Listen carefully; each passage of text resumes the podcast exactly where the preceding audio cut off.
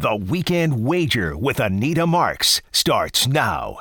You know, I, I typically it's it's funny when people say, "Well, I understand you you you host a gambling show." I host a gambling show, but it's I understand that gambling is a part of sport, right? So, uh, you know, what what's what what's happening right now? What's hot? What's uh, uh you know, what's what's what's the buzz? The buzz is the NBA free agency. It's it's it's bananas, especially here in our own backyard. Uh, when it comes to the Nets, uh, you know, where's KD going to go? What's going to happen with Kyrie? What, everybody's blaming Kyrie. By the way, we're going to have Nick Friedell, who does a phenomenal job covering all things NBA for ESPN. He's going to be joining us at uh, at 10:30 tonight. So excited to get him on the show. David Bearman always joins us uh, on a full show on Friday. We're talking golf, getting you ready for the uh, John Deere um, tournament heading into the weekend. Uh, hopefully, helping people win some money. And also, we'll take a look ahead to uh, the Open, as uh, the folks across the pond don't like that it's called the British Open. No, no, no. It is the Open, baby. So we'll do that with David Bearman coming your way at 11 p.m. And then Lee Sterling from Paramount Sports is going to join us uh, later on in the second hour as well with a plethora of plays from. Uh, there's a lot going on this weekend. Like, like this is supposed to be like the dog days of summer, which, by the way, I, I just got back from the dog park about an hour ago, and I'm I'm still perspiring. Um, it is hot out there. Uh, it is no joke tonight. Uh, but nonetheless, uh, you've got UFC 276. Um, you've got the USFL championship that's taking place. Uh, Birmingham going up against Philadelphia. Um, and and of course uh, NFL futures right now. I'm going to dive into a few of those this show in the next two hours, and of course NBA futures. So even though it's a gambling show, it's uh, it's it's more than that because what we do is we take the hot topics and we tee them up and we discuss them in a way that entails gambling and and that's what we like to do. So, by the way, producing the show is Jacob and Todd. Gentlemen, good evening. Good evening. How are you doing? Doing great to start off this uh, Fourth of July weekend, Anita. How about yourself? Any big plans? No, Tom. You and I are working like every show together this weekend. Well, well, I mean, after the show, you know, you could do something after the show. Maybe go Really? to a barbecue or something like that. Uh, no, no. I'm just. I'm. It's it's work in the dog park. Work in the dog park. Work in the dog park. I want to say and and listen. Hey, I'm not. This is. I'm not complaining. This is not a complaint. But I want to say, I'm. I'm probably. I think this is uh, like my twelfth straight day uh, working, which is fine. I'm not complaining. I'm not complaining. It's not. I. I. I. I I, went to the dog park with a friend of mine tonight, and um, and she said to me, she's like, "You look a little tired." I'm like, "Well, I, I've I've been working a lot." I said, "But I love what I do. I love when you love what you do. Is it really work? Right? When you love what you do, is it really work? Nope. Yeah, not at all. yeah. It's it's it's work, and it's it's not easy by any stretch of the imagination. You know, like a lot of preparation, and you know, you always want to get it right, and that takes a lot of research and what have you. But you know, again, when you love what you do, it's um, it's it's it's it's enjoyable. But anyway, enough of that. Um, so, uh, but which, by the way, okay, really quick before we start talking sports, because you said something like barbecue. Here's my thing, and I'm curious, and I want to hear from both you and Jacob on this. I can't eat when I'm hot. Like if I'm if if I am at all perspiring, if I am at all feeling like temperature hot, like oh man, it's uh, like I I, I have no desire to eat anything. I don't know how people eat when it's 95 degrees out at a barbecue. I, I, I don't I don't get it. I don't understand. I get that, but also I try to eat like the coolest thing possible. Potato salad, like, you know, things like that or fruit because I tend to get hot very quickly. But also on the flip side, I do get cold quickly too, so it's no winning with me. I can't Okay, uh, but I can eat when I can eat when I'm cold. I have no problem. I have no problem eating when I'm cold. I just I can't eat. I don't know. That's that's kind of weird. So, so, so to answer your question, Tom, I, I, I don't go to barbecues because I don't enjoy them. For that very reason, because Uh, yeah, like, I just I can't. i- It's too hot. I can't. I, I can't. I, I just can't. It's just it's too hot. And don't get like listen. It's one thing if I'm like I, like today, I went for a five mile run. It was like 95 degrees out. I'm from Miami. Like it is, it's what I do. It's in my element. Like that's home for me. Like, but that's, I'm exercising, right? Like I, I can't, I, I just, I don't know. I, I, I can't go somewhere to an event where I'm going to be miserably hot and sweating and perspiring and, and trying to pretend like I'm having a good time. Wait, so how Anyway, I'm sorry. no, no, go ahead. So what, what were you going to say? I was just gonna ask you, how did you last so long in Miami? If it, it was just like you can't eat. in I didn't go to barbecues in Miami. No hanging out, no rooftops, nothing like that. Um, uh, well, okay, so so uh, very interesting. So so typically, uh, when you go out in Miami, you typically would go out like on South Beach. You'd go out somewhere where you were near the water. So even though, and at night, it actually like the breeze off the water. windy. Yeah, you're right. It's really it's it's really windy. So I, I would never like. Uh, there were very few nights where you like you go out in Miami and you're like miserable because especially if you're going out like near South Beach or somewhere where the water is because you've got this like unbelievable breeze coming off the ocean. Does that make sense? How did we get here? that makes sense. We're like, I don't. We're eight. it's We're eight minutes into it. We're eight minutes into a gambling show, and we're talking about like you know, uh, like, like- sweating at barbecues. Uh, let's let's let's get into it. Again, um, it is a gambling show, but obviously the most important uh, topic that's happening right now is is NBA free agency, and so we're we're, we're going to mesh the two. And I'm really excited to have Nick Friedell, who's going to join us uh, in about 20 minutes as well. So, gentlemen, and uh, you know, Jacob, I know you were with me. It was you and you, you, me, and Jake yesterday. It was fun. I was in. I was hosting the uh, the Friday, um, well, the Thursday, right? This is Friday. The Thursday 7 p.m. show, and it, we were an hour into free agency, and it was just like it was bananas. It was a wild carpet ride. We had so much fun doing the show.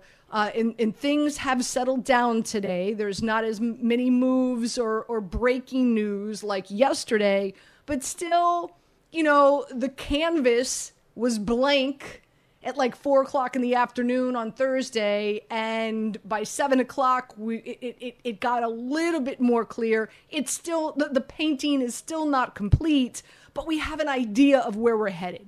Okay, so let's take a look at some of the futures and the futures bets that are out there right now eh, pertaining to the NBA, right? And right now, where it stands, the, the, the Boston Celtics are the favorite right now to win the championship at plus 550. Um, so and and they they they they added uh, Brogdon to uh, to from he comes over from the Pacers, and so what the Celt the Celtics haven't lost anyone they've added Brogdon and, and apparently and I'm trying to think and uh, we're gonna have again we're gonna have Nick Friedell on the show a little bit later. He was on um, he was on uh, a Bet Digital show with me earlier today, and he was saying that there was there was another player that either the Celtics were eyeing that more than likely is going to join them. And so wh- what's happening is not only do you have the Celtics team that we saw um, really challenge the Golden State Warriors to win a championship. But now what are they doing? They are building depth on their roster. So uh, them getting Brogdon is is a really big deal, and so I, I I do understand why the Boston Celtics at plus five fifty, especially that was a team they did so well in the postseason. Uh, the chemistry on that team is really healthy, unlike the Nets and, and what that situation is now.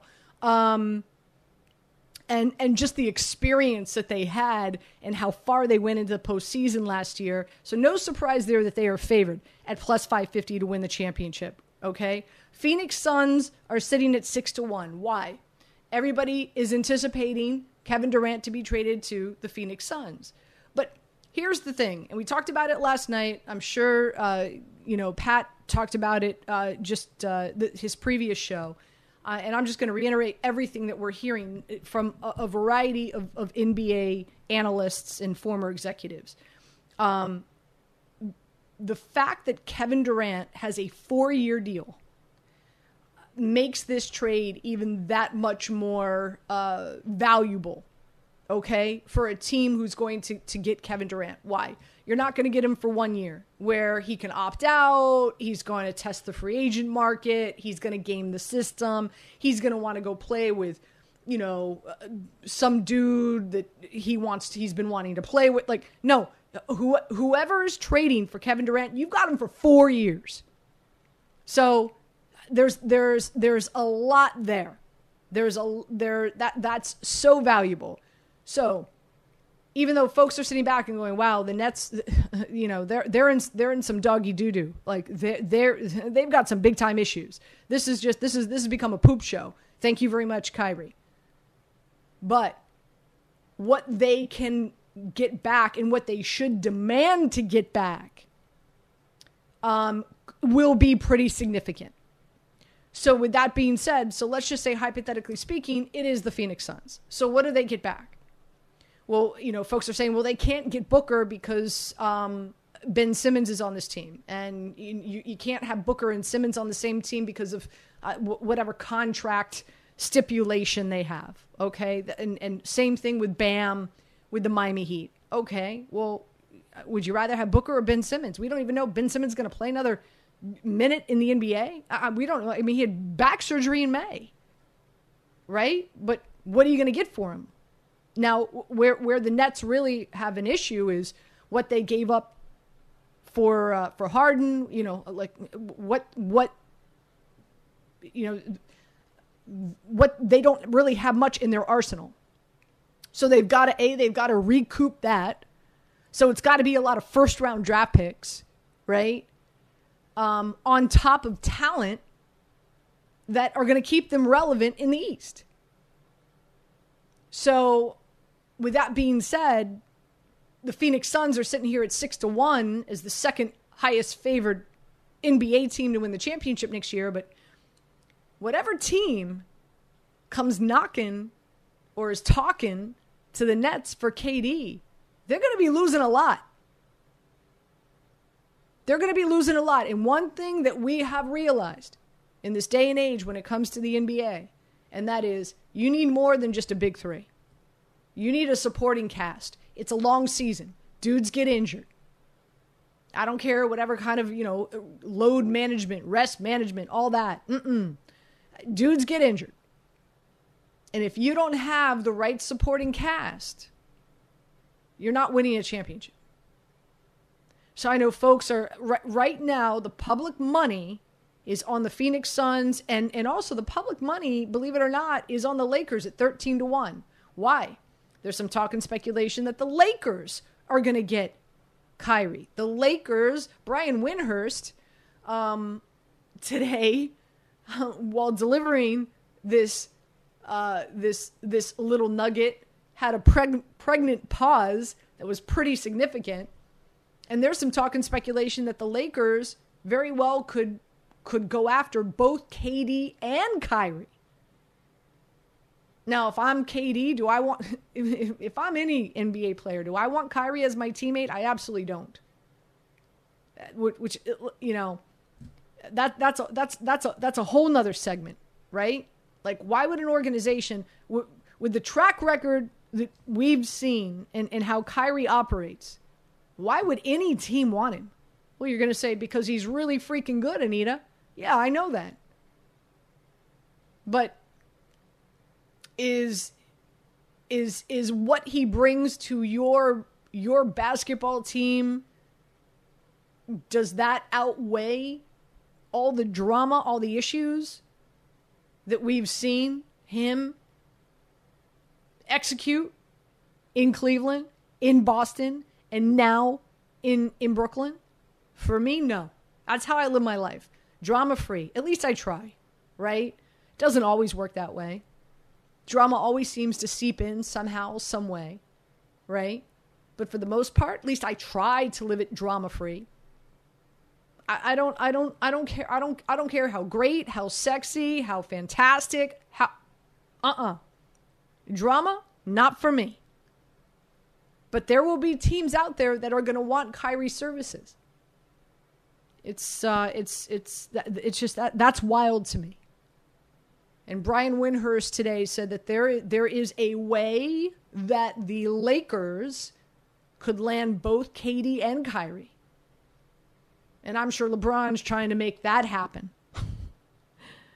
and so the majority of the public money right now is flowing on the Suns at 6, six to 1 and the Lakers at 13 to 1. Where is where is my money riding? I'm putting my money on the Boston Celtics at plus 550. I'm putting my money on the LA Clippers at six to one. I'm putting my money on the Golden State Warriors to run it back at six to one. I'm putting my money on the Milwaukee Bucks at plus 650. I'm putting my money on the Philadelphia 76ers. Now they've got PJ Tucker. And still room to make some moves. And oh, by the way, you can get them at 11 to 1. And I'm also putting some money on the Atlanta Hawks at 40 to 1. I'm putting my money on teams that have maintained their nucleus. They're not in the talks or the discussion to land KD or Kyrie. They're they're they're they're not out there. The Miami Heat, by the way, eleven to one. I, I want nothing to do with the Suns. I want nothing to do with the Heat. You absolutely want to stay away from the Nets. And, and just for, for Knicks fans that are listening right now, uh, Knicks are 150 to 1. They got Brunson! 150 to 1.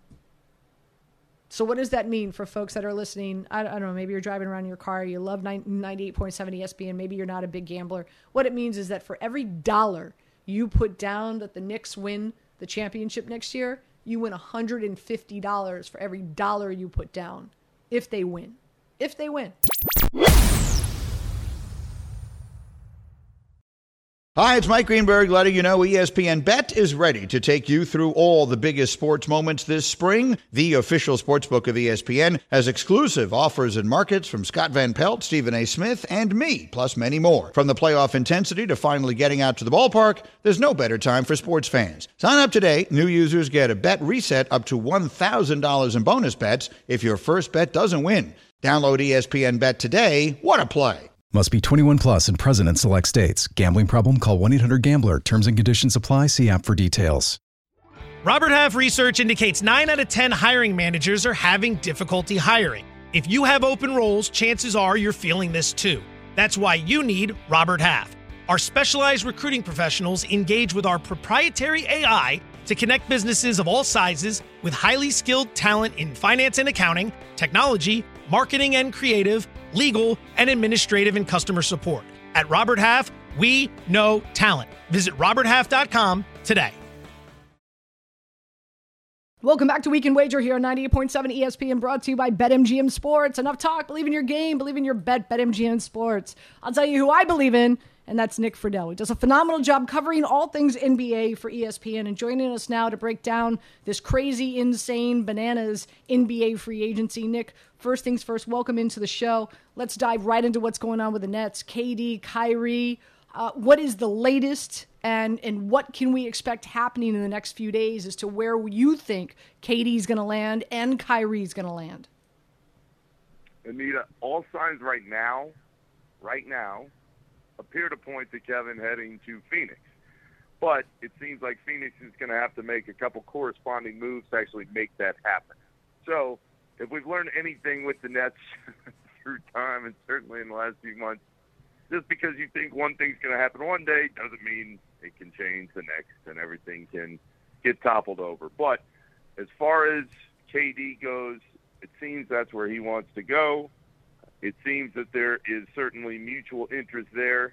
We just have to see what other offers the Nets are getting right now because with Kevin Durant, who's going to be 34 here in a few months, still in his prime, they can shoot for the absolute moon and hope that as they filter through what's happening in the next few days, they find the right move uh, that works for them. Anita, for context, it reminds me a little bit of that Kawhi Leonard situation from a few years ago. Everybody waited for the Kawhi domino to fall, and then everything else happened. I think we're in a similar situation in the moment. As far as Kyrie, the Nets aren't going to do him any favors. They know that his choices and his actions help derail not only this season, but his time in Brooklyn. And they know that in order to to get the right return back, they've got to wait it out and see what happens. He may want to go to L.A. Good for him as far as the Nets are concerned. They're going to do what is best for them. So I would expect the Durant domino to fall first, and then they'll figure out what happens with Irving. Uh, do you think there's is is there a scenario where the the Nets trade Kevin Durant to a team that he that, that's outside of Phoenix or Miami to a team that isn't ready to win now to a team that he might not want to play for but yet you know he's he's he's locked in for 4 years.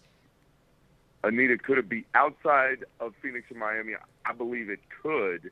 Do I think they would intentionally move him to a team he doesn't want to be on? That would surprise me a little more because the Nets want to put out a, a signal to the rest of the stars in the league hey, this guy came here. He did everything that was asked of him. There would seem to be at least a pretty solid relationship between KD and Joe Tsai, the Nets owner.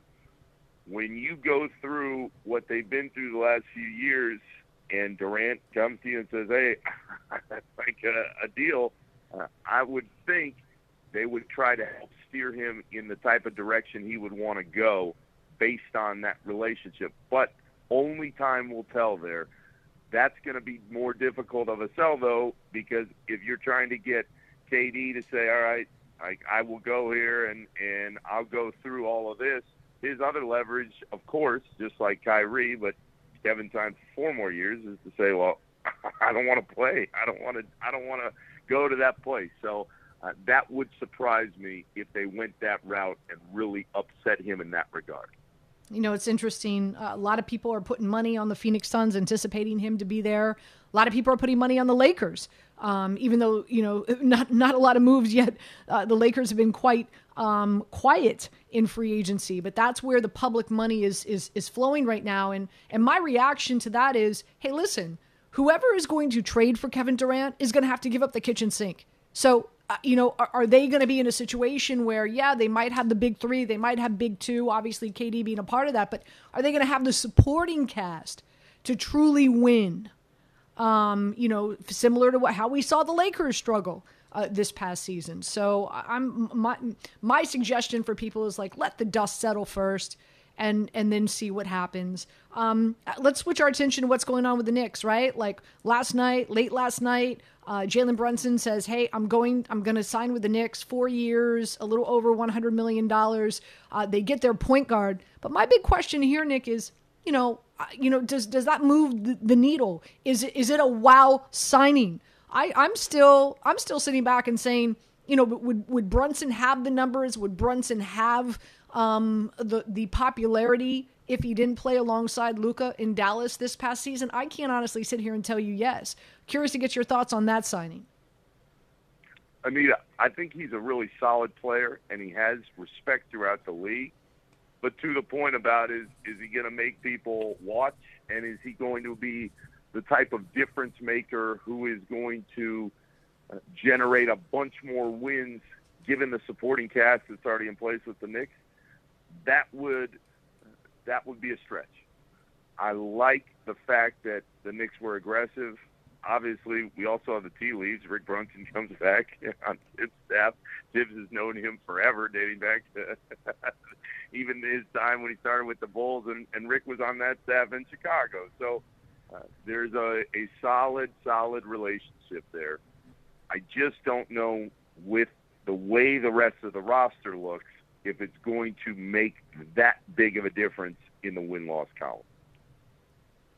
Uh, do you feel, uh, you know, and, and also some other news today, Mitch Robinson, of course, the bird rights, uh, you know, he's locked in. So that roster now, you're looking at, you know, obviously Robinson as, as the center, uh, Brunson is the point guard, RJ Barrett. A lot of a lot of folks here, a lot of Knicks fans want Julius Randle gone. You know, I don't, but but they do. in, in regard to this roster, does this does this do you think that the makeup of this team and what you envision right now is a team that can make it to the postseason next year? Not to say that they're going to win it, but maybe make it in as as a, a six, seven, or eighth seed. I think they can, Nick.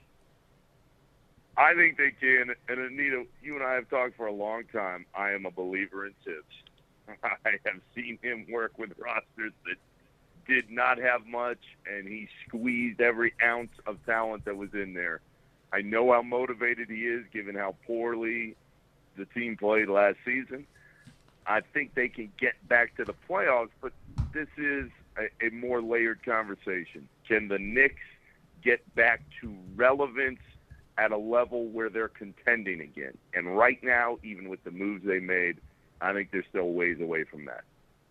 Uh, last thing before I let you go, I love what the Hawks have done. I'm a big Dejounte Murray fan, and the fact that now that he has joined forces um, with Trae Young to me is is really sensational. Um, and from what I understand, he has he's still on like a two year deal. That's not a lot of money, so the Hawks can also make some other money moves here. I, I, I just I love the Hawks as a deep sleeper to potentially win next season, let alone definitely compete in the East. I think they definitely make it into the postseason. Curious to get your thoughts on what the Hawks have done. I really like the move, the Murray move, because I think it complements Trae Young so so nicely. And Anita, if you're the Hawks and you got to the Eastern Conference Finals a couple years ago, and now you're trying to find your way back uh, to the top of the conference, you've got to figure that you have the pieces in place to make some kind of run. Now, it remains to be seen if Trae Young can take the next step in his development. And when you're talking about trying to get into the Eastern Conference Finals again and, and push past that threshold, that to me is where the degree of difficulty lies. Because for as good as Young has been, he still doesn't impact the game on a lot of other levels than and shooting it uh, from distance, and and he can be a, a pretty good playmaker at times. I'm not going to tell you he's going to set the world on fire defensively ever, but when you have a star and you have a young group in place, it's up to that star to make his own game better and to get all the other guys on that roster to rally around the message that he's selling. I'm curious to see if Trae Young can do that, but I do like the moves that they've made to this point. Great stuff as always, Nick. always appreciate you joining us. Thank you so much. Uh, enjoy your weekend. Anytime, enjoy your fourth. Yeah, enjoy your Fourth of July holiday. Uh, just a pleasure always having you on. Uh, Anita Marks with you. You're listening to Weekend Wager here on 98.7 ESPN, brought to you by BetMGM Sports. Enough talk. Believe in your game. Believe in your bet. BetMGM Sports. Quick break. We come back. Uh, let's open up the phone lines 800 919 3776. Do you like the moves that the Knicks have made? Do you feel that the Knicks are a team that can make it into the postseason next year? I do. Nick does as well. How far can they go? Question marks about where KD and Kyrie are going to land. And do you love what the Hawks have done as much as, as Nick and I do as well? So we'll get your calls next, right here on 98.7 ESPN. This is the Weekend Wager with Anita Marks on 98.7 ESPN. This podcast is proud to be supported by Jets Pizza, the number one pick in Detroit style pizza. Why? It's simple. Jets is better. With the thickest, crispiest, cheesiest Detroit style pizza in the country, there's no competition. Right now, get $5 off any eight corner pizza with code 8SAVE. That's the number eight, S A V E. Go to jetspizza.com to learn more and find a location near you. Again, try Jet's signature eight corner pizza and get $5 off with code 8SAVE. That's the number eight, S A V E. Jet's Pizza. Better because it has to be. 800 919 3776. Let's go to Tony in New Jersey. Tony, welcome in. Hey, Nita, how you doing? I'm great. Good evening. Yeah, yeah. I tried to get you last Saturday. I was on, but I, I was holding, but I eventually had to go to work and had to hang up. But I'm sorry. First time calling you. I've been listening to your show. I love your energy. Always a great show. You're a lot of fun to listen to. So keep up Thank the you. good work. Thank you, my friend. Now I think the Knicks picking up Brunson's a good move. I think a couple of things. I think he's in the ilk of a Chris Paul kind of player, and he's been in kind of basketball purgatory in Dallas playing with Luka, who's a ball dominant kind of point forward, all everything kind of player. And I just don't think he ever got a chance to show you what he could really do at the NBA level. I think he makes the Knicks a significantly smarter team. And if Derrick Rose can come back and get and spell them, they'll have a, a backup point guard to keep that ship steady. Because I think he makes that team ten to twelve games better just his presence alone. Um, uh, and I, he's going to be a 2010 guy. He, he, he, I've been watching him since college. He can play ball, and he knows how to play the game. And he's going to have an opportunity to be the general on that team. And that's what that Knick team needs. They need a general. They need a heady player, which is something they did not have. They will be significantly smarter team next year with him on the floor. That's all I have. Well, t- Tony, don't don't go anywhere. Just just out of curiosity, because here here's devil's advocate, right? Here's the other side of that that equation, and that is, um, you know, what what first of all, Brunson didn't start didn't start uh, for the Dallas Mavericks until December, right? It, it wasn't until like you know they traded KP and then they they reorganized things and, and Jason Kidd definitely mentored him properly and whatnot. But you know the the the devil's advocate is well, you know, would he have that much success? And um, especially in the postseason, if it wasn't for for Luka, um, you know, because I'm sure is you know you sound like you know you you understand basketball better than the average bear. Well, you know, obviously Luka demands a lot of attention on the defensive side of the ball, so anyone who's playing around him definitely gets uh, better looks, better opportunities. There's no Luka here with the Knicks. Well, I, I, I just think Jalen. I think he Brunson's better with uh, on the ball guard. See, with Luka, he he had to play off the ball, and I think part of your question you answered is that he had once he picked up um, his new coach. Uh, you know, somebody who played the point guard position, who understood, and he could see he he he knew his strengths better than maybe some other coaches. You know, NBA guys, they're looking for flash now. These coaches they want flash three point shooters. You know, they're not looking for for generals and and like they used to back in the day. Where and this is what this kid is and I think they saw that. Now, if you realize, if you remember, he had his best moments is when when when Luka got hurt, and he became the he had the opportunity to be the ball control guy. Um, and then when Luka came back, you can see in his body language he just wasn't really happy in that situation because he is that kind of guy. Could you imagine Chris Paul playing with Luka being an off off ball guy? the guy that has to, you know, go wait in the corner for you to pass him the ball, it would have never worked. Brunson's that kind of guy, more in the ilk of a Chris Paul. In the Knick uniform, he's going to be, he'll get the chance to be that Jason Kidd kind of guard, and I think that's what Jason Kidd saw in him.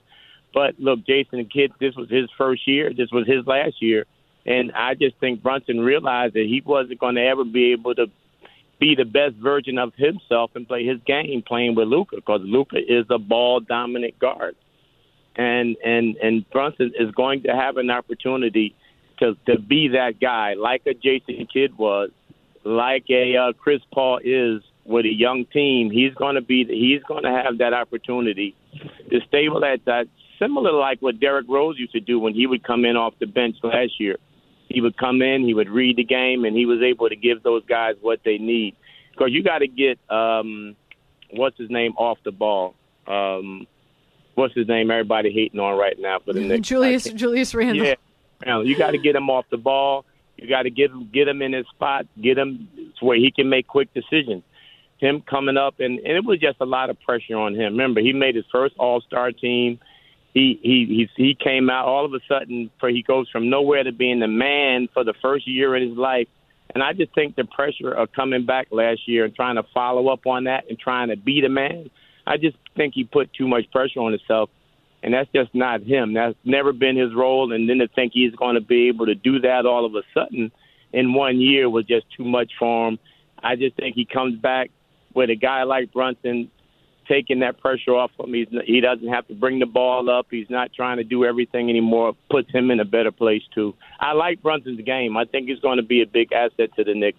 And I know people talk about defensive liabilities. Well, the NBA today is full of defensive liabilities. I think he's going to be just fine. And I tell you, I think he's going to be a 20 and 10 guy. Tony, thanks for the phone call. Uh, your your mouth to uh, God's ears. Let's go to Brian in West Palm Beach. Brian, welcome in. Good evening. How you doing? Uh, I wanted to just. I've been a Knicks fan since the '70s. You know, I grew up with Clyde and stuff. I think what the Knicks need is a guy, and I think I know my basketball really good. You know, I went to Florida State. I played baseball down there, but uh, I I, I want to see a, a guy like a John Stockton, like a leader. I don't care how many points he scored. They need a, a, a floor, you know, a floor general, and they also need a player like I I know it, it sounds weird, but I I love Charles Oakley, and I think the, the Knicks need a guy like Oakley to be up front and just who cares how many points he has? He just boxes out and grabs rebounds, you know, on the offensive and defensive board. So that's what I think my my perfect Knick team is to get a player like a Charles Oakley who just plays good defense and pounds the board, and have a, a, a player like John Stockton who's just a floor general and who cares how many points they score. What do you think? Uh, Brian, thanks for the phone call. You know, with all due respect, I, I just I, I, think it's a it's a different it's a different day. It's a different age. Um, it, it's a different style of basketball right now in in, in, in what you need in, in order to win.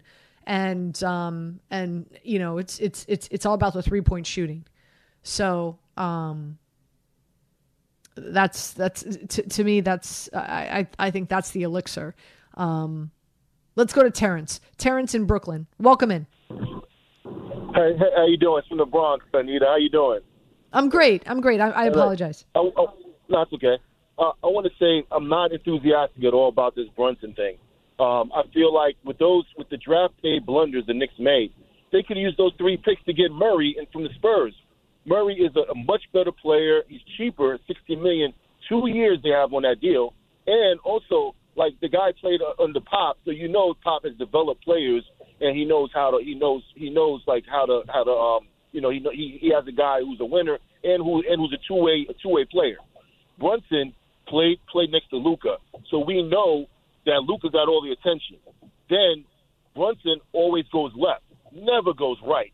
The smaller guy doesn't defend, and I I, I disagree with the caller. Defense is important. Look at what uh, Wiggins did to to, to uh, Tatum. Look at what a lot of these a lot of these guys do PJ Tucker to um, to to Durant, and um, you know I just want to say that I'm not like this guy's now the most the highest paid guy in the team. Like you know, and then he's only had one good year. Like I, I just don't. And then he hasn't even started. He started when Luka was out, but I don't think this is a good deal. I think we could have got Murray. Know, we could have used that money to get somebody else. We get it. We got a guy who now does he make us a playoff team? I don't think so. Does, does he make us a, a team that's going towards a championship? I don't think so. My last point, I think the reason why they got this guy is because of the relationship he has with Thibs mm-hmm. and his mm-hmm. father being the coach. Mm-hmm. And his mm-hmm. father being the coach. That's the reason why. You, you know, and, and solid call, Terrence. Thank you so much. Um, appreciate it. Uh, do you know, I, I came across a stat. This is the only player ever in the history of the NBA that has gotten a hundred, if not more, million dollar deal that never, never made it to an All Star game was never voted, never never played in an All Star game. First player ever in the history of, of the NBA to get a hundred million dollar, if not more, deal that did not make it to an NBA All Star game. Just throwing that out there. Now, where I do disagree with Terrence is that I I I, I want to believe I see I, I want to be optimistic and I see that I see the the possibility of this Knicks team making it to the postseason. I see them making, I see them competing. We, we just sat here, we went through the East um, with our producers, Tom and Jacob, and I, I see them as a top eight team. Now, uh, what does that do for you? Right? Like, oh, okay, great. The Knicks make it to the postseason. Do they make it? Do they win that play-in game? Do they make it to the second round? What if they don't? Okay, well, they made it to the playoffs. What is that though? What is that? You know, I just, what does that do for you? I, call it purgatory. Teams that just always just make it, they're competitive as we get closer to the end of the season. They're in the mix. They've got to win so many games. Certain things have to happen. The stars have to align properly in order for them to get in. And then they get in and then they're bounced in the first round or they're bounced in the first game. And then what? Okay, well, we had a good season. We made it to the playoffs. We played one game or we played a series and then we got bounced. So then what? Now you're not in the lottery when it comes to the NBA. When it comes to the NFL, you're drafting or you're picking somewhere in between 17 and 25. I, I call it purgatory. and and it's just you know where you're never great enough to win a championship, but you're never bad enough to be like get the number one overall pick each and every year, right? Like, what's worse? What's worse, being in purgatory where every year you're kind of like middle of the road, right? Or just absolutely just sucking. and um and and and having having the ability and having the capability and having the draft picks of uh, of being able to uh, to to to make some noise in when it comes to drafting. Anyway, all right, quick break. We come back. Uh, David Bearman's going to join us. We'll kick off hour two right here on 98.7 ESPN. So, David, uh, as, as always, I like to call him our gatekeeper of all things gambling when it comes to uh, ESPN.com and our gambling site. Um, he controls all the content, which is fantastic. Um, and uh, and we've got a golf tournament that's being played right now, and, and more times than not, we have David on the show to to break down um, our our golf content as well. And it's the John Deere Classic taking place, and right now JT Poston is at the top of the leaderboard at 15 under. He was six under today. He shot a 62 on Thursday, a 65 today. Um, Data Golf has him as a 45% chance of winning this whole damn thing first in strokes gained total, second uh, as, as, well as tee to green, third around the green, seventh off the tee. He very well could go wire to wire. Do you think he does it? I think he does. He started this last week at the Travelers Championship, having a great week there. Got to see him a little bit on Friday, and he's just continuing that this week. And to be honest, Anita, it was almost too much of an obvious play. I saw a lot of people picking him to win this week, and I should have followed suit, but I thought it was, you know, whenever the public is all pounding one guy and you have 156 players in a tournament, a tournament with, with, with not that many good people in the field, I, I kind of didn't think it was going to be as obvious as this. But if he continues playing the way he's playing, um, I, I do see him going on and winning. Although I do think Denny McCarthy's playing almost as well. He's second in short, uh, shots gained tee to green. I think he's fourth off the tee. He's playing extremely well. Had a great 600 today after a 500 yesterday. And as we saw last week, you know, Xander Schauffele entered the weekend with a five-shot lead, and he was actually losing at one point late in the round on Sunday before Theegala had that uh, that that that bunker issue on 18. So we have seen leads disappear before, even with some of the better players on tour. So it, it's by no means over. You still have. Uh, 36 holes to go on a relatively easy course, but to have JT make some mistakes to have the field come back to him. But I do think if if I were to pick anybody on this list, I would, you know, I'm not going to say state the obvious at the second place guy, but I just think Denny McCarthy's playing extremely well, and that he could be someone that we could see uh, uh, winning this on Sunday. So uh, again, JT, uh, 15 under. Data Golf has him as a 45 percent likelihood that he's going to win the tournament. You can still bet that right now tonight at plus 120. Um, McCarthy is four shots back. He's 11 under. He's second strokes gain total, fifth strokes gain tee to green. Uh, you could bet him at plus 650. So obviously, those odds are a lot better. Data Golf has him as a 10% chance of winning this tournament. Um, another guy that I like is CT Pan. Um, he is nine under, so he might be, you know, he's tied for seventh, might be a little too far back to, to win this, but he's seventh total. He's fifth on approach, and you can bet that he can finish in the top 10 at plus, four, plus 140. To finish in the top five is plus 350. I kind of like that. Another guy that I'm eyeing here, David, is Emiliano Grillo. And um, as we know, one of the best ball strikers on tour so far, the first two rounds. Uh, he's plus four uh, in ball striking, strokes gained so far in the first two rounds. Um, you can. Uh, he's also third in strokes gained total, first in strokes gained off the tee, and you could bet a he wins it at fourteen to one, um, or you can bet that he'll finish in the top ten at minus one ten. That's another bet that uh, I'm definitely going to be making tonight. Yeah, I do like Grillo. I think uh, the, the thing that's always been the mark on him is his, his putter, and he's putted exceptionally well this week. And but the fact that he's stroking the ball extremely well means even if he slacks off a little bit with the putter, the fact that he's hitting it real well is means he can be in contention. I do like him to finish in the top five at plus 230. I think that's a good one. Um, and, and one of the plays that I gave out earlier in the week, I know we didn't do a column for this event, but I really liked Nick Hardy on the end, and, and he struggled yesterday. To, uh, and then today he ripped off six birdies in eight holes to, to get back within contention before bogeying two of the final three.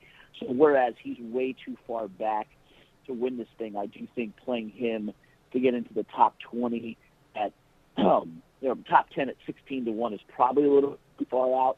But I wouldn't be surprised if Hardy was able to get into the top 20, which I believe right now is about three and a half to one to four to one, depending on what site you use.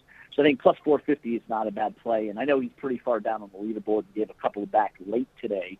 Uh, but the front nine has proven to be harder than the back nine. He finished on the on the front nine today uh, and, and struggled on holes seven, eight, and nine. But, but I do think he's someone that I would keep an eye on, not to win, but at least to finish in the top 20.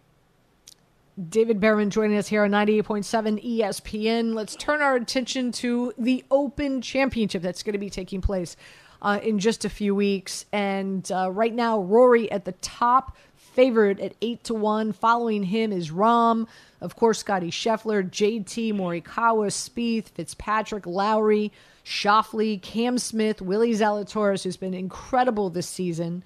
Uh, Dustin Johnson, still looking for that, of course, that first win for Willie Z. Dustin Johnson, um, Hovland, Koepka, obviously, these dudes who are now part of the LIV, the LIV, the 54 Tour, uh, able to play in the Open right now. And, and, and, we'll get into that discussion in just a second.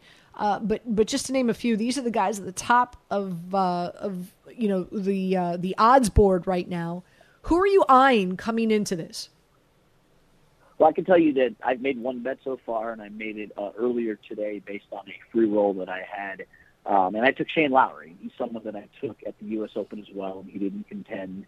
Uh, but I do like Shane Lowry. I think because of the conditions that, that Shane is very, very good in playing overseas um, in, in Scotland. And I, I think this course could set up pretty well for Shane, and you can get him at 22 to 1. And I wanted to grab him before he plays the Scottish next week, which I also believe he can win, and then his odds drop down to 16 or 15. So he was the first one I played, and I, I like to use those bets that I get two or three weeks out on, on a longer shot, because you know we take Rory day of if I want to, and I could always take him, JT, uh, Scheffler, Rahm, any of those guys as the tournament starting. The odds aren't going to move too much. So with the free bets that you get two or three weeks out, I like to play them um, on a little bit longer shot. And, you know, it, it worked for me with JT at the PGA. JT was a, a bet that I took uh, three weeks prior at, at longer odds than he would have been had I waited. Um, I tried it with, with McIlroy and um, Lowry at, at the U.S. Open, and uh, McIlroy obviously did a whole lot better than Lowry did, but uh, I threw some coin on Lowry to begin with. But other names that I'm eyeing ahead of studying for this event, I think Collin Morikawa, who won the British Open last year, the Open Championship, uh, the way he can hit his irons and, and, and play into these greens. Uh, an open link style course is good for him. You saw how well he played the last couple of events uh, with a lot on the line. And um, don't put a pat Matt Fitzpatrick to you know the Englishman to go out there and win another one. He, proved that he can do it in very very tough conditions uh, in Boston, and, and I think this is right up his alley. You know, playing over in the United Kingdom, uh, you can get him at twenty two to one. So those are some names I'm eyeing early. Obviously, anybody can play. Rory, JT, Rahm, Scheffler, those are all the favorites. Uh, but if you're looking a little bit lower down the leaderboard, I, I think Fitzy will come up with another good one, and I like Lowry at 22 to one. And I don't know how long have we made it this long into the conversation. We haven't even mentioned the fact that Eldrick's going to be playing uh, allegedly in this event. And you can get Tiger at 40 to one. Not that I think he's going to win, but he's obviously played well and won here before. Uh, but if healthy, uh, I like to see him make the cut and at least have a good good event. Yeah, I, I, think that's the bet for, for Tiger is uh, is is to make the cut or not. I'm, and and I'm curious to see what the, that line is going to be. I, I, have not seen it out as of yet. You mentioned Fitzpatrick. Um, you know, a lot of times, you know, once a guy gets his first win on tour, then and and that was his first win here on on the states um in the states uh it it's kind of you know it's it's it's like it's like you know that monkey's off his back right? It's like fresh air. It's like you know it's the pressure isn't there anymore even though this is the open. It is going to be across the pond but still um, you know, I, I, I, I'm expecting Fitzpatrick to to make some noise as well, and you could get him at twenty to one. Uh, really quick before I let you go, uh, your your thoughts on on the LIV tournament right now? I, I, mean, you know, we're sitting here, we're talking about the John Deere, uh, very lackluster, not a lot of big names. Um, of course, we know there are some big names that are teeing it up or have te- are, are teeing it up in, in Portland right now. This tour is about to come here. By the way, uh, to New Jersey. And apparently, we saw that there was a number of protesters in Portland. Apparently, there's going to be a slew of protesters um, when uh, when the LIV Tour arrives here in, in New Jersey. But you know, it's it's uh, it's. I, I've got some some big concerns here, besides the political views on this. But just like you know how how watered down now this John Deere Classic is. Thinking about okay, you know what what what top players are playing on the LIV Tour today, you know, would have been playing at the John Deere Classic, and so and and I think this is a sign of of things to come, and it's really concerning to me. Yeah, it's concerning, and and I'm not. I don't think the John Deere Classic would have had a good field anyway, just because of the position that it is. Now that the Scottish Open next week's event is is an official PGA Tour co-sanctioned event with, with the European Tour, and that right off the bat really hammered the, the John Deere Classic because there were people who would stick around the week before going overseas um, and not play the Scottish Open. But now that the Scottish Open is an official PGA Tour event, you're seeing more and more people take this week off to go over there. You know, the Rorys and Justins of the world who are still on the PGA Tour take this week off. Rahm, Scheffler, etc. Um, as far as the others, whether Dustin Johnson or Patrick Reed or Luyo or Brooks Koepka would have played the John Deere. We'll never know, but it is disappointing to know that moving forward, you're not going to see any of these guys. You're not going to see them at Scottish Open. You're not going to see them at the John Deere Classic, and you're not going to see them at, at the Travelers. You know, I went last week, and, and Brooks pulled out just before the event started. So it is disappointing. You are getting a little bit of a watered down um, field because these guys are missing, and, and quite frankly, I'm glad you asked me about my feelings about that as opposed to handicapping the event because truthfully in full transparency I haven't paid any attention whatsoever to what's going on on the course at the LIV event. I don't want to watch it. I don't want to bet it. I don't want to cap it. But I know there are people out there doing so. But you know, these guys have no incentive to play. You know, each guy's different deal. Whether you're getting a hundred million dollars to play and not have to worry about where you finish, or you have to figure out where you finish and you get paid ten times more than you would have gotten on the PGA Tour. It's all absurd to me. Um, good for them for being able to, to to get a lifetime contract, as much money as that is, and you know we're not in that position to know whether we would turn a hundred or two hundred million dollars down, but it's just very disappointing that they would do that and and ruin what good product you and I have come to love on the PGA Tour. Yeah, events like the Travelers and the Honda Classic are not going to see uh, the, the the type of fields that we're used to seeing because these guys are no longer eligible to play. And yeah, we're going to see them at the Open. We're going to see them at next year's Masters probably in the U.S. and, and, and PGA Championships. But that's it. You, you know, these guys are going to play six, seven, eight times a year, and you're not going to see them, and that's disappointing because whether you like them or not, you're able to see a Dustin and a Brooks and, and, and a Bryson. That's what I wanted to see last week, and I didn't get to see that, and that's not just me, but you know the eight and ten year olds that I see at the course that want to go see Dustin and Brooks and Bryson and, and Patrick Reed, and I don't get to see them. That's disappointing. Uh, David, thank you so much for spending some time with us this evening. Really do appreciate it. Enjoy your Fourth of July with your your wonderful family. Appreciate you, my friend. Thank you. Thank you. Uh, you enjoy the holiday as well, and uh, have fun watching the John Deere. Yeah, you got it. David Bearman joining us here on 98.7 ESPN. This is the Weekend Wager with Anita Marks on 98.7 ESPN. Welcome back to Weekend Wager, brought to you by BetMGM Sports. Enough talk, believe in your game, believe in your bet, BetMGM Sports. Without further ado, it's been somewhat of a hiatus, but he's back, and that's Lee Sterling from Paramount Sports. Joins us. We're going to touch on a variety of uh, of of sports and and opportunities to win some money over the weekend. Lee, how you doing? Welcome in. Oh, thanks so much. Yeah, um, for always a fun weekend. Uh, hopefully, everyone celebrates and no one gets hurt. I stopped lighting off fireworks a long time ago. Um, safety issues, and then also one time I'll never forget this. Came back from North Carolina. I had a daughter who was there and drove through South Carolina, picked up like four or five hundred dollars worth of fireworks. Figure I'm gonna got three or four families coming over. I'm gonna you know put on a little show. Started doing it, and what happened? A new neighbor that moved in, literally, he must spend twenty five thousand dollars. He had a professional show that started went on for thirty five forty minutes. So don't need to do that anymore. Wow. yeah. Um, I, I uh, Fourth of July reminds me of of J- JPP, Jason Pierre-Paul. I was hosting Sports Talk Radio Yeah. in New York, And and as you know, I'm I'm from Miami. So I had a friend of mine who was at the hospital who texted me while I was on air here on the airwaves in New York and said, "Hey, I think one of your defensive linemen just came in. He like blew his hand off with fireworks." And I Yeah. said, "Who?" And and and she was a nurse and she said, "I can't pronounce his name." And I I said, "Jason Pierre-Paul?" And she said, "Yeah, that's him." So I immediately reached out to the Giants and I was like, "Hey, I have some concerning news here. You might want to check into it." And sure enough, they did, and and and then and then that was all she wrote. But uh, nonetheless, um, yeah, for folks out there that are, are playing around with fireworks, please be careful. We've got some Let fireworks of it. we've got some Right. fireworks of our own here, trying to help the people win some money. Which, by the way, what a great country we live in that you can wager on the hot dog eating contest. But we'll save that for last. Let's talk about the NBA. A lot of moves have been made. Don't know where KD's going to be, Kyrie either. But I do love Dejounte Murray going to the Hawks. Man, I love that. Um, I love what the 76ers are doing. Gobert joins forces with Towns in Minnesota. There's been some moves here. Tell me, what are some of your favorite futures bets that you're eyeing right now based on already one day into NBA free agency, Lee?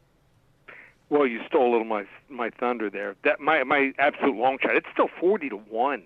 Some places is the Atlanta Hawks. I mean, they just lack toughness and experience and maybe a little talent. They just couldn't defend on the wings. And uh, with Murray coming over from San Antonio, they get a whole, whole lot better.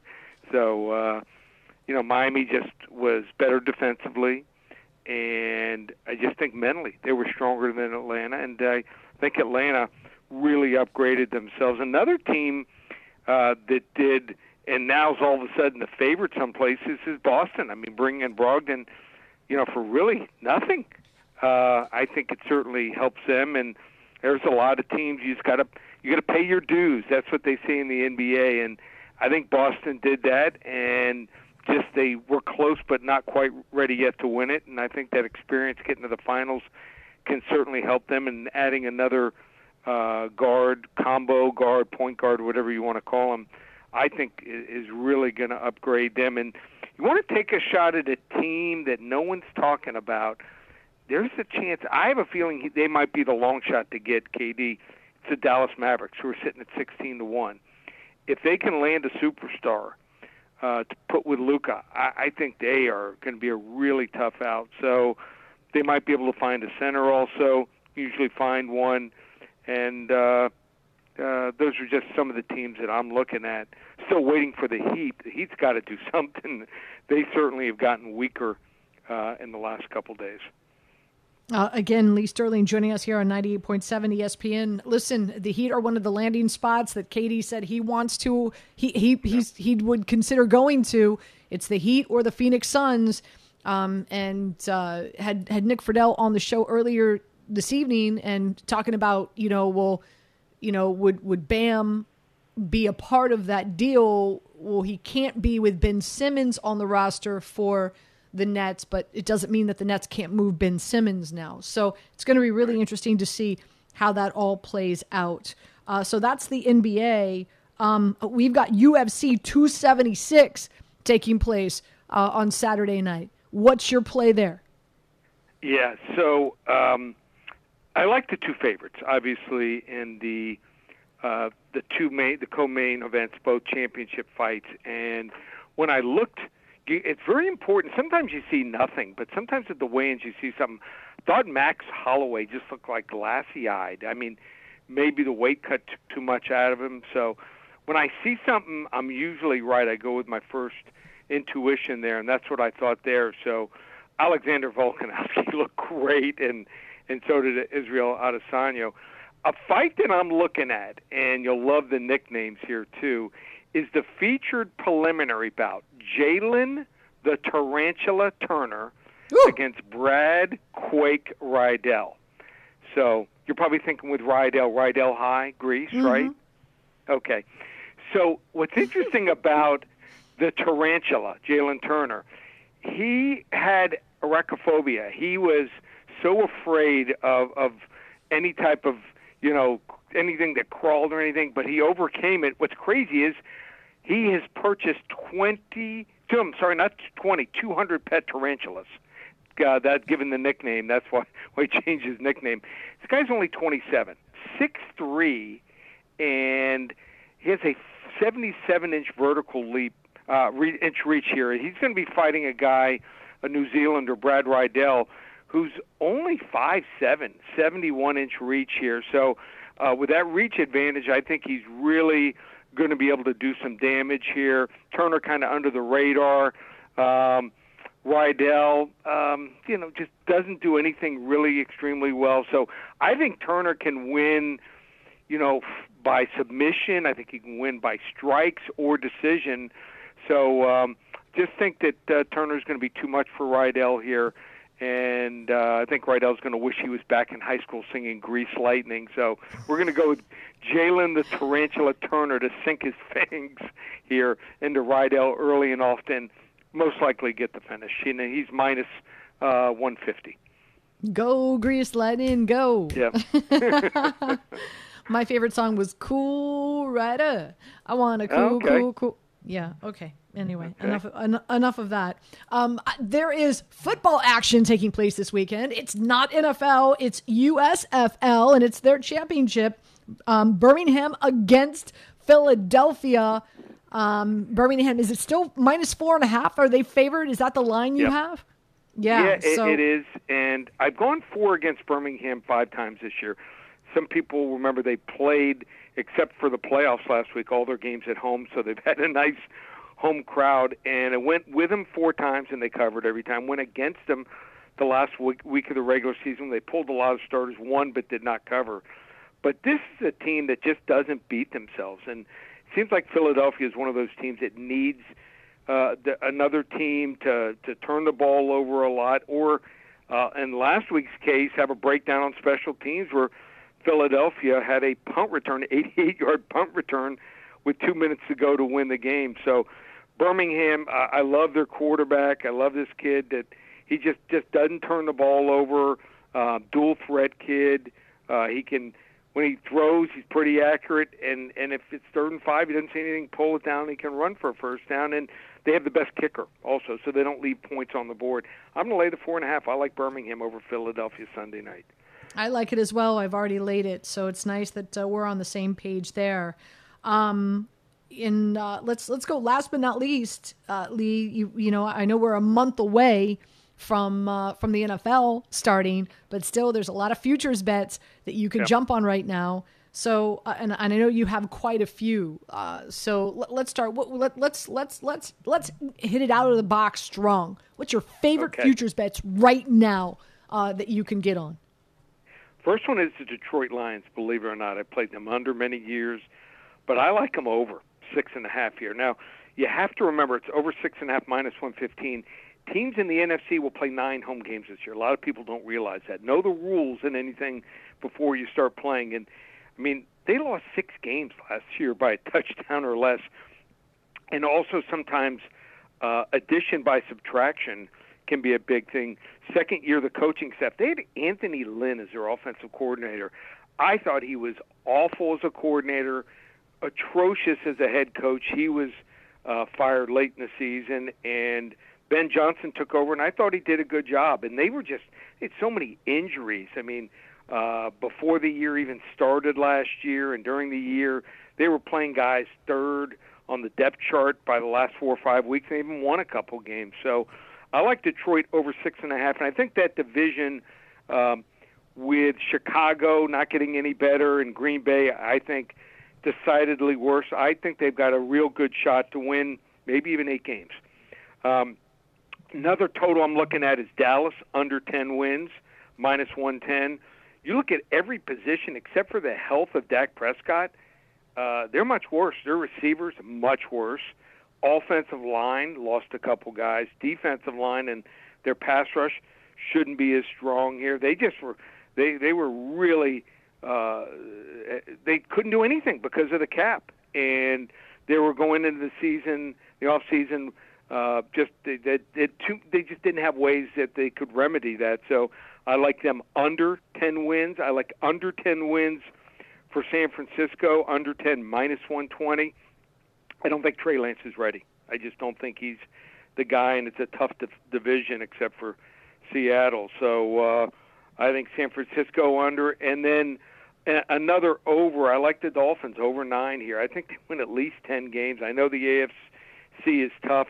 I just don't see many totals I like uh, over or under there. But I mean, they won nine games with a backup quarterback last year, who was maybe one of the worst backups we've seen in a decade. They lost games to Jacksonville and Atlanta. Um, their offense with Hill, uh, two new running backs coming in, two free agent signings on the offensive line. they should at least win one more game than last year. I haven't pegged for at least 10 wins. I like Miami over 9 plus 105. Um, out of those three that you just shared with us, I- I'm on the same page with you in, in regard to the uh, the 49ers. In fact, earlier today on, on Daily Wager, uh, that was my favorite under bet, and and I'm I'm with you. Like it, well, a, a few things here. Number one, I'm placing this believing in the reports from Adam Schefter and all the best in the business that Jimmy Garoppolo is going to be traded. Uh, if, if Jimmy Garoppolo is the starting quarterback for the 49ers, then I, I, I'm I'm off this bet. But everything we're hearing, right? Everything we're hearing is that Jimmy's going to get traded, right?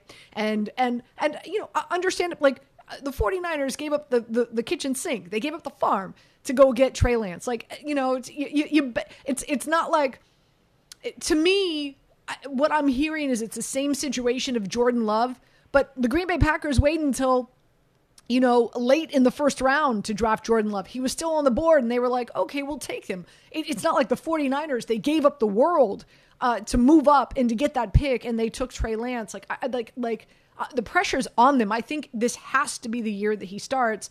And I'm hearing the same thing you are, Leah. I'm hearing that he's not ready. On top of that, you've got a disgruntled wide receiver in Deebo Samuel. On top of that, their offensive line lost two key players, and they play in a competitive division. And oh, by the way, they've got a pretty hard schedule. I mean, they're going up against Kansas City, the Bucks, Denver, um, just to name a few. So I- I'm I'm with you. That's probably one of my favorite prop bets out there out there right now is the 49ers under 10. Yep. Um, they're still good. They're still talented, but uh, everything seemed to go right for that team last year. Um, last but not least, before I let you go, uh, just one more prop bet that I want to throw out here your way, and and it's it's probably one of my favorites, and that's the Pittsburgh Steelers over seven. I think people are sleeping on uh, on Mitchell Trubisky. Um, I, I think people still still think of him as that horrible quarterback in in Chicago, which by the way he wasn't horrible. He just he had a head coach who didn't want him. Um, he had a horrible offensive line. He didn't have a lot of weapons. Like like it was just like it, it was it was horrible. Everything that I hear about him being the backup in Buffalo behind Josh Allen, his maturity, at practice he looked fantastic. That Buffalo coaching staff felt like if anything did ever happen to Josh Allen, they felt really confident that Trubisky was to able to step in and win ball games for them. So I think Trubisky's going to surprise some folks. On top of that, I like what I, I like what they did in the draft. Um, and and and arguably, you can say that they could have a, a top five, top seven defense in the NFL. So I'm not saying that they're going to win their division. I've got the Ravens winning that division, but I certainly think the Steelers can win over seven games this season. What say you, Lee? I love the play also. Yeah, I think it's real strong. I can't, you know, I can't give seven, eight plays, but it, it, it is a really strong play. And remember, if Cleveland, if they lose Watson for half the season or a season, that's probably two easy wins. You, I mean, Trubisky really grew up. I think, you know, a lot of people take it with a grain of salt, uh, and they think a guy's finished once he has problems. But everything points to him being successful. And I mean, Pickett, I think, might be a guy down the road, but uh, they need to win now. That offensive line was horrific last year. They improved the offensive line. And when I look at defenses, the key part of defenses, do you have someone on every level that can make plays? They have one or two guys on the defensive line. They have at least one linebacker that can make plays in space. And I'm not just talking about interceptions. They have guys that when it's third and five, they can make a tackle uh, before the first down marker. And then in the secondary, they they have at least one superstar that can make plays. So, and a coach that you know everyone thinks every year, you know, oh, this is the year they have that great fallout. Uh, off. I, I I don't see it. I think I think Pittsburgh's going to be right there, and yeah, Baltimore should be much better. I mean, they were the probably the most injured team in the NFL last year, but it's not like they they went out and all of a sudden are that much better talent wise. So um, you know, the team still is Cincinnati. I think Cincinnati's going to be really good with Joe Burrow. He's just so steady, so consistent. Um, but hey, nothing says that that maybe Pittsburgh or Baltimore don't make it in as wild cards. Great stuff as always, Lee. Always appreciate you. Lee Sterling, make sure you check him out at Paramount Sports. Lee, before we let you go, uh, let the listeners know exactly where they can find you, your website, all your information, please. Well, uh, UFC has been our bread and butter the last couple months. Not not that baseball hasn't been great in basketball too, but uh, we've got a card. It's a total of eight selections, uh, eight selections on this huge UFC, maybe the most stacked card we've seen this year. So you want to get involved. Eight selections, just fifty-seven dollars, and uh, we rate our selections for anywhere from ten to seventy-five units. We have a 50 and a 75 unit selection, only the second time ever in the history of selections we've given out. So you want to get involved, just go to ParamountSports.com. Fantastic. Great stuff as always. Again, Lee Sterling joining us here on uh, on Weekend Wager. That about concludes our show. I want to thank Nick Friedell, who joined us earlier, as well as uh, David Bearman and of course, Lee Sterling. Uh, just a reminder, I'm back tomorrow, an extended show. I'm on with you from noon until 3.30 tomorrow. Um, obviously, a deep dive into all that's going on in, in the NBA and NBA free agency. What's the latest with the Nets, the Knicks, all of that. We'll be taking your calls. So, everybody, have a great night. And uh, again, back with you tomorrow, right here, high noon on 98.7 ESPN. Again, this show brought to you by BetMGM Sports. Enough talk. Believe in your game. Believe in your bet. BetMGM Sports. 98.7 ESPN. This is the Weekend Wager with Anita Marks on 98.7 ESPN. Robert Half research indicates 9 out of 10 hiring managers are having difficulty hiring. If you have open roles, chances are you're feeling this too. That's why you need Robert Half. Our specialized recruiting professionals engage with our proprietary AI to connect businesses of all sizes with highly skilled talent in finance and accounting, technology, marketing and creative, legal, and administrative and customer support. At Robert Half, we know talent. Visit RobertHalf.com today.